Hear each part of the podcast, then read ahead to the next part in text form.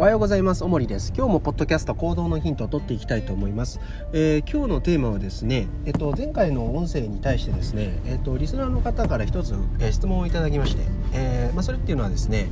え、まあ、今行動のヒントと称していろんなテーマでお話ししてるじゃないですかでこのテーマをどういうふうにま選んでるかというか、え、なんでそのテーマに行き着いたのかっていうようなことでお話とか質問があったんですね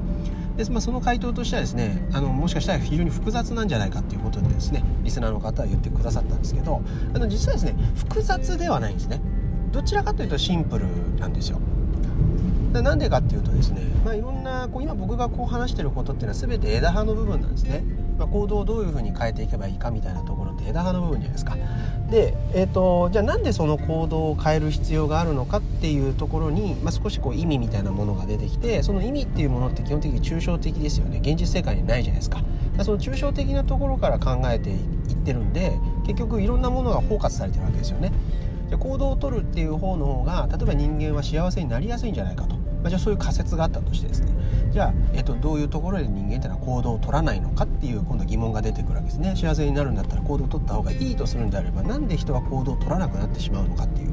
とこですね。それが、まあ、大きく話していった、えっと、不安との付き合い方だったりとか、えー、行動を取るのに言葉が邪魔をしてるだとか、えー、その没頭するっていうことができない雑念が湧いてくるだとかですね、まあ、そもそもその行動を継続するためにどういうことが必要なのかっていうことがいっぱい出てくるわけですよね。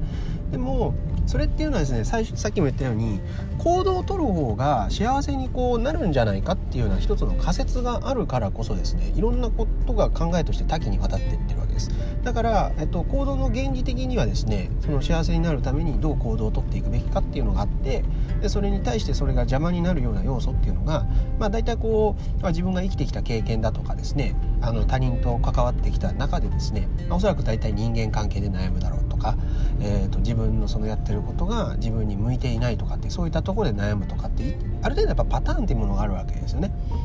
そうするとですねそこに至った理由っていうのはまあその都度多分あると思うんだけど至る必然性っていうのがそこに問いを持ったからっていうところで現れてくるわけですよね。なので少しこう抽象的にものを考えるようなことができるようになってくるとあらゆることを包括的に考えることができるようになってくるわけですよね。なのでそれが非常に重要になってくるんで、まあ、それはですね是非100回目の記念の時にですね映像を撮って、皆さんにお伝えしていこうかなというふうに思いますんで、まあ、僕がこの行動のヒントを話してる、まあ、内容の、ま種明かしというかですね、